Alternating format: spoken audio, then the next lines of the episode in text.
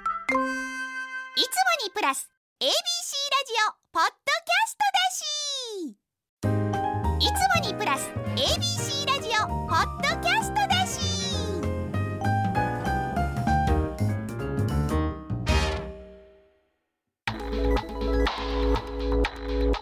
1 0 0 0 FM 九三三 ABC ラジオラジオ今村翔吾山崎れなの言って聞かせて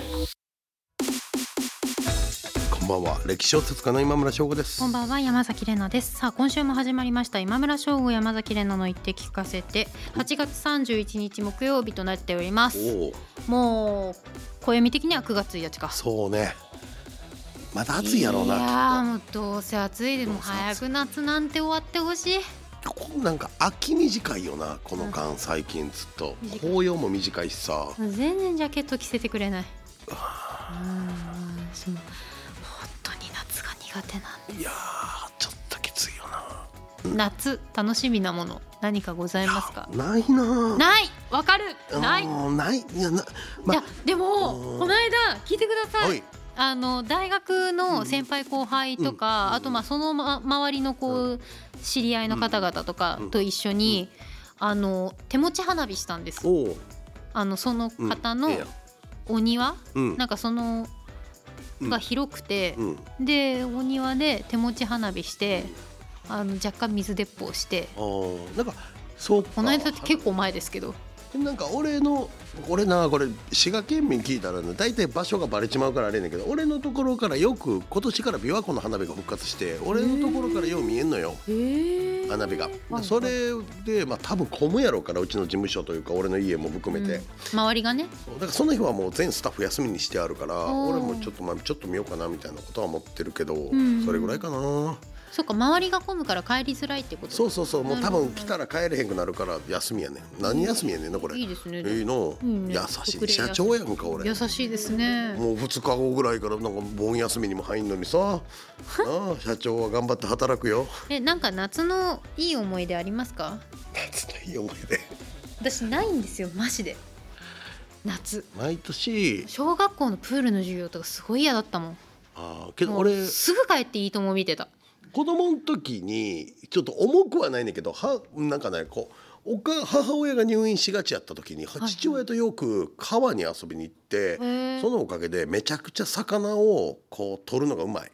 だから手づかみ手塚もえーえーヤスっていう槍みたいなやつではい鮎をついたりへーゴンドリ使って、はいまあ、ドンゴっていう小魚取ったりとうかんするのはめちゃくちゃ上手俺は。えー、すごいです、うんいいな鮎の塩焼き食べたいそうか川はな海と違ってこうベタベタせえへんしあー砂がこう氷に入るとかいうのもあんまないから、うんで結構楽しいまあ危ないけど、ねそう水難事故多いから気をつけてほんとそうなんですよ、うんうんなんで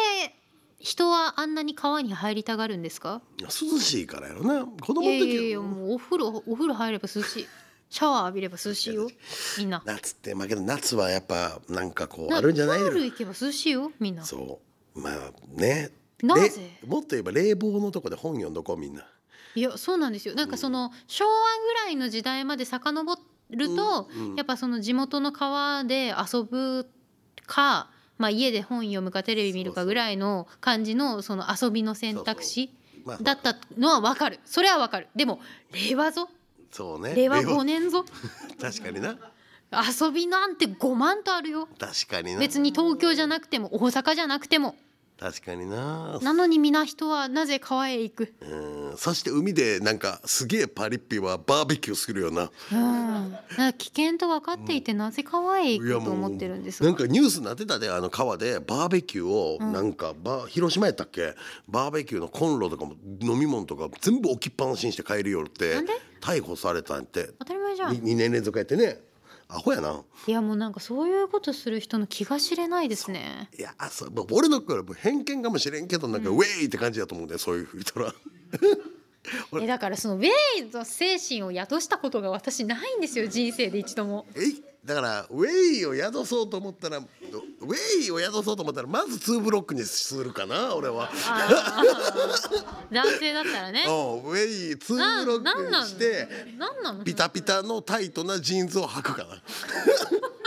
俺の偏見やからなこれ、まあ、どうせ聞いてへんと思うそういうウェイやのまあ人今ら村先生はウェイ通ったことがあるからいやけど俺のウェイは多分ああいうウェイじゃなかったかもち ょっとあああいうウェうイ どういうこんとなんやろな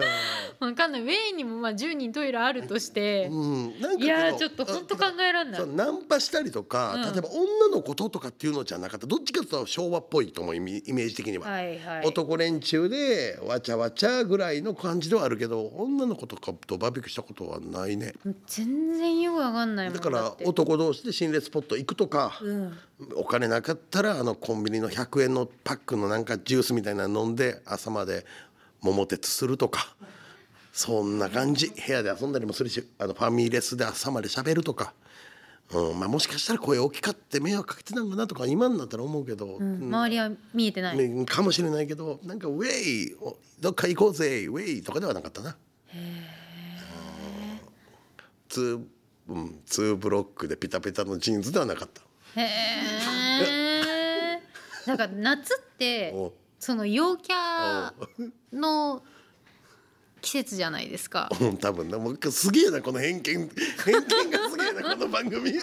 ごめんなさいね本当にまあ。いいや大丈夫嫌いき聞いとていうか聞いてん聞いてん多分別に夏が嫌いなわけでもなく、川が嫌いなわけでもなく私のあの地元東京都江戸川区はもう川が、あそうやね川が一番の売りのなるほどエリアですから別に川に対する偏見も嫌いなわけでもなく夏もねそうですよ、大好きやねそうですよ夏も別にあの果物が美味しいとかいろいろあると思いますが、うんあのなんだ海とか,、うんか海水浴あるじゃないですか、うん何するんですか海水浴知らんで本当にうんその水上の例えばまあなんだろうなあのアクティビティ、うんそのバナナボート的なやつとか、あとまあそういうのがあれば目的があってあー海行ってるじゃないですか、海水浴って何する海海を海水を浴びるんですよのそれが何が楽しいんですか分からんなあ分からんだって海に浮いて何が楽しいんですか海に浮くのがもんで目目的じゃないんじゃないのその砂浜側にロマンがあるんじゃないの彼らはあー何バーとかうーんなんかなんかけど海の家とかもまあ美味しいけど焼きそば海の家でなんか飲んでうん食べてそうで可愛い女の子と出会ってみたいなそういうことですかそういうことやろうなそれ別に陸でもできますよねけど集まってるから効率がいいんじゃん意あー外とあのタイパーをこきにしてるやつらなんじゃないあーなるほどね女の子らの集まりとかを見て。あーしかもまあビジュアルもすごくよくわかるしそうねでそういうところに集まる人らってそういうことが行われてるっていうのは分かりながら来てる女の子やから可能性はあの確率的にはちょっと5%ぐらい上がってるんかもしれないなるほうん、タイパーねめっちゃこれやばいでこれ大丈夫俺ら偏見どマジで海水浴に行く人の意味がよくわかってないんですよだけどな 私ようわからんねんな俺もあんまごりめんなさいねあの嫌いなわけじゃないんですじゃけあど多分ね俺らはね理解できてないむしろ憧れがあるんやと思うそれを楽しめるいやみたいな全然憧れないいやそうやってごまかしといてうまいことまとめてんのにもう絶対行かないもんあうまいことこうね向こう側も立てようとしてんのに多分転生しても行か ないはいえ次行こ やっぱ海水浴良くないっうもてう俺がうまいこととりあえず終わらそうとしてんの に今日もうはすいえっ、と今日は何のコーナーかな もう水難事故ダメ絶対そう本当に今日は物は相談だなはい誰かの監視下の下で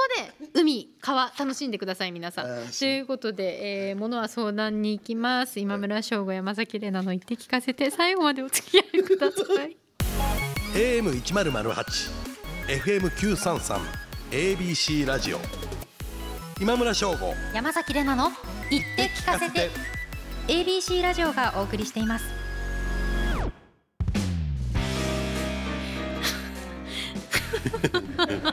悪い悪い番 組や。いや本当にね切り替えていきましょう AM1008 FM933 ABC ラジオがお送りしている今村翔吾山崎怜奈の「言って聞かせて」ここからは「ものは相談」のコーナーです、皆さんからいただいているお悩みを聞き相談に私たちが答えていくコーナーです早速いきましょう香川県ラジオネームピコさんからいただきましたお城のある町に住みたいなと思い香川県に移住しました、ほう丸亀市の丸亀城が見える現在の場所を選び家を建てましたしかし現在丸亀城は石垣が崩落ほうなんとも寂しい姿となっております毎朝城を見るたびに悲しくなります復興もなかなか進まず、うんいつ治るのか先はまだまだ分かりません今村先生ならなんとかなりませんかということ で、えー出資を願われております先生、てか俺ちょっと今ちょっと気になったけどえ何県の何さんっつった今 えー、香川県のピコさんです俺それ多分俺の後輩やわ あなんかそんな気がするなどいつ時代の後輩ですかダンス時代の後輩やわおーダンス確時代かにそこに住んでてそいつあだ名ピコやわあ 本当にいそんな気がするお城のある町に住みたいと思うような人ですか、住みたいと思うようなやつあ本当ですか俺のこと殿って呼んでるもんあいいで すねじゃあ、えー、と丸亀城の城主になるということでいいですか、そうねまあクラウドファンディングとか今あるからえーでも丸亀城のその管理されてる方々がクラウドファンディングやりますかそうね丸亀城ってけど今確か、えー、伊賀上野抜いて日本一石垣高いんちゃうかったっけそれが崩れてるってことそうですよね多分うんど男気男気どうですかいやったなんぼすんのわかんないでもいや石垣崩落ってなると、どこの石垣かによりますよねでもやけどねこれ結構じ意外と問題で、うん石垣って一応公共事業になるやんかだから入札になんのよな、うんうん入札になんのよけど入札やから安いところが買えるわけやんまあ言うたらはいけどそこが石垣の技術を持ってなくて、めちゃくちゃに直してまうパターンがあんねんはいこれマジでそうすると長持ちしないですそようね長持ちしないし極端な話なんか接着剤みたいなの使っちゃってるケースもあんのよ。しかももっと大胆に壊れるかもしれないですもんねそう次はそうそうでまああの種僕書いたと思うけどアバター建設さんはそれができるんやけど本来やったらじその人らの人件費使って入らなあかんけど安いとこに入られて、接着剤で直されるみたいなことが起きてるから、その文化祭とかはちょっと別枠にした方がいいような気はするよねう。ーん真面目なこと言った。どうしますか丸亀城いやもうもう、うん、まあどうなってる丸亀丸亀市の皆さん聞いてますかあの僕も協力はするんでほう一応なんかこうなんかなんか復興プロジェクトを考えてあるんやったらちょっとなんか一回連絡、まあ、聞くだけは聞きます なんかこういろいろなんかできるかもしれないだから、うんピコさんがピコさんこう丸亀城のその今管理されている方々とタッグを組んで、そうねクラウドファンディングを立ち上げ入れててで今村そこに今村先生がペイすると。そうなんか今村翔吾専用っていうなんか枠を用意されるとかねいいですうん、そのそれを買うとそういやーピコさん多分そうや別と思うもうリターン何がいいですかリターンえ丸亀そうやな丸亀城を俺のやつでなんか撮影するときに一日貸してくれるとか一日でいいんですかあ一日あかんかお撮スパイ影の時に貸してくれるとかかなんか記念館とか資料館とかに名前とかじゃなくていいんですかなんかこう採用も盾の撮影のシーンでこうなんか石垣直すから塀を大砲で壊させてくれとかすごいですねすごいこと考えますね いやーまあ犠牲の上上に成り立ってるん だぞっていうそうで多分それ俺後輩やと思うんやけど違うかったらごめんけ多分ほぼほぼそうですはいそうですか、はいじゃあちょっとクラファン立ち上げてください、連絡またお待ちしております、続いて若い何何何52億やって石垣の直すのにですかあらそれは無 理や52億やで丸亀市にも香川県にもそのお金はなさそうですよね結構やでもそうやって文化財とかっていうものはどんどんなくなっていくなくなっていくからんでしょうね。いやけど俺はその価値は52億の価値は本当にあると思うから、直した方がいいともどうにか形にしてね、税金だっていっぱい取るんやったらこういうところに投入してほしいよ。なんか東京弁だと思ったけど怪しい。 そうなんこういうお城とかってでも何で維持費稼いでるんですかねやっぱ入入館入場料うんですかねどうなんかさなんかサバゲーとかに使っていいとかにしたらあかんのかないその危なくあの文化財じゃないところのとこだけとかあ、えっと、広場とかって広場とかうん、弓矢と槍だけのサバゲーみたいな。まあでも塀とか漆喰とか壊れちゃうの壊れち嫌ゃうかなんじゃないですかねいやーちょっとこれ難しい問題ですね、難しいなうん続いて和歌山県ラジオネームしまれなさんからいただきました、何歳になって何歳ってこれ丸ですね、うんうんなんなんとか歳になってお互い独身だったら結婚しようみたいな冗談半分のやり取りってありますよねあれって言った方はしっかりと覚えてるんですかね大学時代仲の良かった男友達に30歳で独身だったらと言われたことがあります私も笑いながらいいよって返したようなその男友達とは今でも年に数回会うぐらいの関係ですそして2人とも来年で30歳になりますお互い今は恋人もいませんあれってどうなったって確認したいんですけどいや私から聞いたらキモいですかねどう思いますかいけどこの方もうその人のこと好きじゃねこれ聞きたくなってるってことはではいなやいそのうですよね、うんまあてか好きか嫌いかで言ったら好き好きなのんやろ方うなですよねきっとなうんそうじゃなかったらなしではないですよねなしではないよきっなとねうん、多分嫌じゃないって結構大事だと思うんですよね、うんうん、あのな、まあ、めっちゃ好きより、まあ、嫌じゃないぐらいの方が長続きするんじゃない本当そう思います本当そう思いますなあうんめっちゃ好きは永遠じゃないからそ絶対続かないもんそのドキドキハラハラはうそうね、嫌じゃないぐらいがちょうどいいですよねうん、いたらまあ楽ぐらいとかえでもこれどう思いますか言っ何歳になってお互い独身だったら結婚しようみたいな冗談半分のやり取り覚えてますかね言った方うんでも言った方って相当の意識がなかったら言わないですよねうん口が滑って言います俺がなんかやったら口が重くなってる俺なんか言ったことあるっけなーって自分で振り返ってんのよ俺あがあるあるもしかしてあるかなえでもこれで確率あるんだったらうんもうなんか嫌じゃないなこの人だったらっていう人いまたあまあまあら多も分うけ将ど来行ってみたいですもん逆にいやけど嫌じゃない人だとは思う俺もなんかそういうノリあであります言言っったたここととあるんかもちょちょ頑張って思い出してくださいあるわあるあるかもしれないあるでどうなりました確認しましたあうーんれ独身って言ってそれか相手が先に結婚したか自分が結婚したかはい俺が先にあ結婚しました結婚したああそっかそう結婚したよはあはあそうはこそうか俺この話今初めてここのラジオで言うんじゃないあの 大丈夫です俺あ結大丈夫ですみここのリスナーもスタッフさんも口硬いんでうんそうあの大丈夫ですそう俺はもう結婚これ言ったことがないけど結婚してバツイチですうんあえこの番組で結構言った言ってるよよかったよかったえもうもようよかったよかった結構気質です俺などこで言ってるんかがわからんくなってきあて大丈夫ですよかった多分この番組で言ってないことないですあほんまよかった。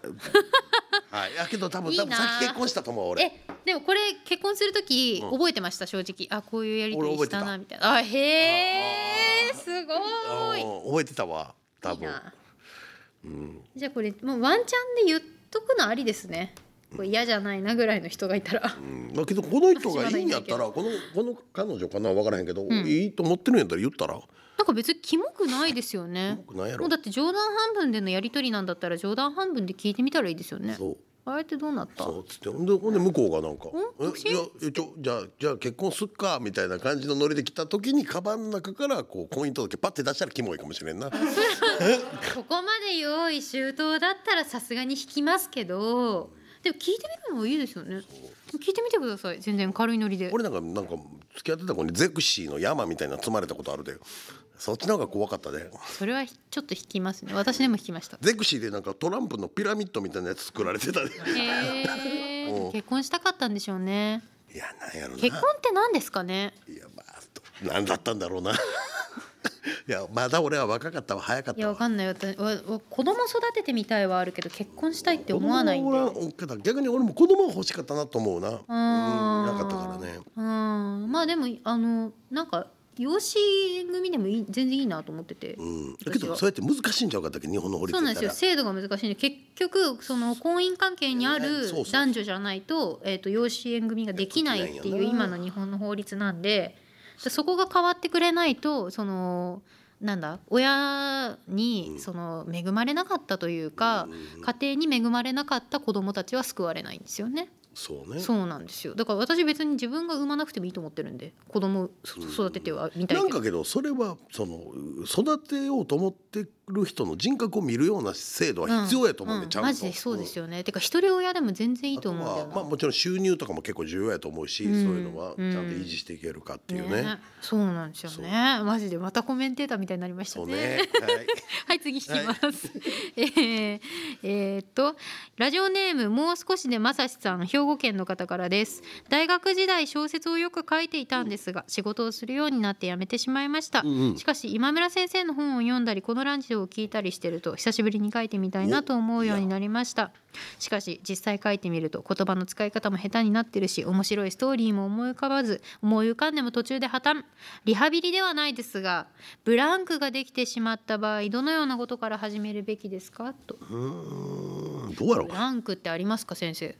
なあ、うんさまあ確かに小説これ北方先生の言葉やけど小説はやっぱ1日書かんかったら3日分交代するって言わ言わはるから、そういう意味で言ったらゼロに戻ったつもりでやったらあーもなるうほ、どねうんでただ過去に書いた作品があるんやったらそれを一回読み直してみたらいいんじゃないなるほど自分なりそうのそう傾向が見えるといそうう自分のリズムとか思い出すんじゃない、ああそうですねそれいいですねうん、ただこのまあお劣ってるなとかブランクあるなと思いながら頑張った時にほら「スラムダンクもそうやん三井もさあなんか言うやんもう君三井君すきあの今の君はあの頃をすでに超えているよっていうあの状態になったらもうデビューやこれはなんとか先生俺言うわ俺言うわそのセリフなななんとペかペンネーム何さん何君やったっけこの人えっ、と、もう少しでまさしさんです。もう少しで正志さんあ、なんかあのちっちゃい眼鏡かけてるよ。そうそう見えなくなるもうすでにあの頃のばもう少しで正志さんを超えている よあの顎下タプタプでしょそうタブタブタブタブって続いて東京都ラジオネームトントントンセナさんからいただきましたこれアイルトンセナかな、えー私はもともと人の名前を覚えるのが苦手でほい小説を読んでいると誰が誰だか分かんなくなってきままあすまあまああるよなドラマや映画などの映像作品の場合は演じる方の顔と役柄でインプットできますが名前と役柄ではなかなかうまくリンクできずどうしても読みたい小説は相関図みたいなものを作って読んでいます相関図作るのも持ち歩くのも面倒で最近は本を読むことも減ってきました何かいい方法はありますかまた今村先生の本で登場人物が少ないものがありましたら教えてくださいと 俺はな基本的に登場人物が多い小説が多いんよ確かに歴史小説は本当そうなりますよねただこれ全部の作家がそこを注意してるかどうかわからないけど僕は忘れていいやつは忘れていいように書いてんねん雑魚キャラだからうーんとうんそういうのもあるし、その絶対忘れたらあかん人間には忘れたらあかんような工夫はしてるつもりでいあすごいて。すごいそう印象に残るようなそう例えば何回も繰り返して言うっていうのも一つの手だし、あだ名をつけてみるとかなんかこのめちゃくちゃマッチョな人なんだなとあかーそういう印象だけを先に何回も何回も刷り込んでいくいくんよ。それ作家さんの妙ですねもうそれはねうううテクニックです主ね人公とかのまあ見た目であったりとか口癖であったりとにかくいろんなものでその読者のイメージを固めていってあげるっていうなるほどのそれ以外は逆に言ったら忘れていっていい人物って僕はやってるかな。うん、あとその今私雑魚キャラだからですかっていうふうに言ってあえて言ったのはこういうこの人の文章の最後に失礼なことだったら本当にすいませんって書いてあるんですよ、でも正直そう影の薄い人とかそうそうあんまり記憶に残らない人とかっているはいますよいるいねるドラマとか見ててもいろいろそまあ、いわゆるモブキャラみたいな、モブうん、そうそうだからそこまあまあこれね多分作家の中でも僕ははっきり言って全員できてるとは思ってなくて、うんできてる人間がある程度中級以上かなっていう感じ新人作家にはちょっときついかもしれん。でもあと、うん私漫画読んでてうん苦手だなって漫画というものを読むのが苦手だなって思うのが、その登場人物の多さ、うんあとたまに戻ってくる感じうんたまに出てくるじゃないですかもう何巻かに1回だけ出てくるやつとかいるじゃないですか、はいはいはいは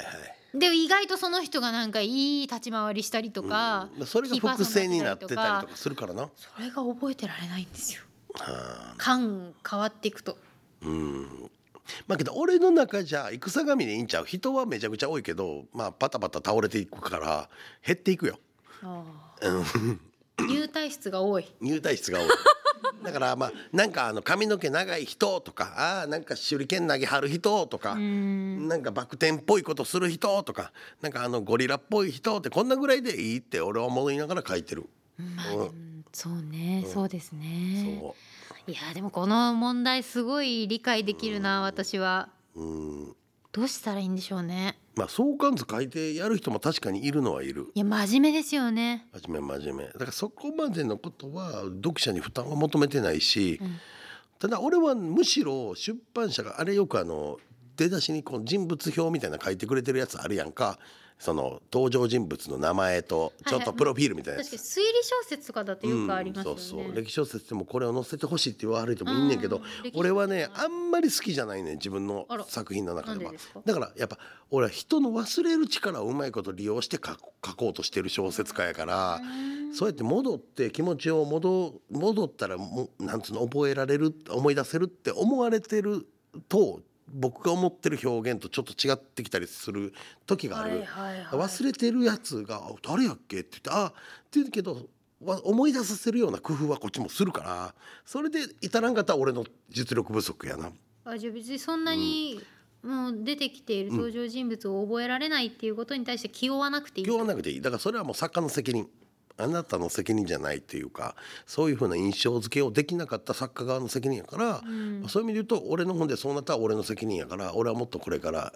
もっとなんか回りくどくなくそうなんか印象付ける方法を考えるわ。あとまあ題材をちゃんと選べば、登場人物少ない本も選べますようん、だね。からうち僕ボロ飛び組とかやったら全部二つ名を決めてんのよね。低い鳥とかやヤタガラスとかイナゴとかなんかもう人物のあだ名、うんニックネームみたいなのを浸透させることによってどのイメージがつくかっていうのを調節していってる。だから多分そのその本名とそのあだ名がだんだんリンクしなくなってくるんですよ。リンクしなくにしなくなっていってよくてどっちかだけでも覚えてくれたら OK と思ってるかあーならるほど2倍ヒントを増やして二倍掛けっていうイメージ俺は。なるほうど。ん、まあ作家のせいやと思っときそういうのえではも。どういう作品だったら登場人物少ないっていうのありますか？一人称小説じゃないやっぱり一人称小説は少ないんじゃない、あと恋愛小説家だと意外とんうん、あれですよね登場人物限られますよね。意外とな歴史小説って覚えやすいのはなんか俺現代小説の方がなとも子さんとか幸代さんとか一個普段から聞くような名前だから俺わからなくなっちゃうね俺そっち側の方が歴史小説だったら結構いかつい名前みんなついてるからなんとなくイメージあこの漢字の画数とかでなんか字面とかで覚えられるからなんかそっち俺はそうやねんけどなあとまあこの方あれなんですよねそのドラマとか映画などの映像作品だったら演じる人の顔と役でインプットできるって書いてるんでもう読みながらキャスティングしていけばいいそうそうそうそうそういう手もあるなあこの人好きなキャラクターこので人鈴木亮平さんだなとかそうねこの人吉高由里子さんだなみたいなうんなんか読みながらキャスティングしていけばそうねなんとああで出てきた出てきた出てきそうたこ鈴の木人亮平さんみたいそなうそうこの人うんそうそうそうなんかキャラの強い人とか、アニマル浜口さんだなとかなんで急にそこ出てくるんなでんすかかちょっとキャラが強い人人誰やろうなと思って一発目それ出てきたえーカンニング竹山さんだなとあかそうそうそうそうそう、そういう感じでつけていこ ううんはいあーカンニング竹山さんやなこいつはってこう読みながらねこうやっていくねはいということで、はいものは相談結構いったよ本日以上となりますものは相談でした今回もたくさんのメールありがとうございまいやありがとうございしまたした引き続き皆さんからのお悩みメッセージ募集中です、番組ホームページのメールフォームよりお利用ください、はい以上ものは相談でした AM 一ゼロゼ八 FM 九三三 ABC ラジオ今村翔吾山崎れなの言って聞かせて AM 一ゼロゼ八 FM 九三三 ABC ラジオがお送りしている今村翔吾山崎れなの言って聞かせてエンディングのお時間です今村先生まずお知らせお願いします、えー新刊教養としての歴史小説がダイヤモンド社から絶賛発売あ中です昨日発売されましたねそうですついに皆さんもこの番組で買ってよ話題をはいぜひ、まあ、面白いと思うんでぜひおしゃれな本なんで手に取ってみてください、はいで朝日新聞にて長官小説「ひとよ花よ」が毎日連載中ですはい、そして私は花子東京というウェブ媒体にてエッセイを連載しています。そちらの書籍化山崎れなの言葉のおすそ分け絶賛発売中ですので、ぜひご一読ください。そしてこの番組は放送から1ヶ月間 Spotify や Podcast でも配信されているのでそちらもぜひお楽しみください番組ホームページのメールフォームよりメッセージも随時募集しています採用された方には番組特製のステッカーをプレゼントしていますということでここまでのお相手は今村翔吾と山崎れなでした。また来週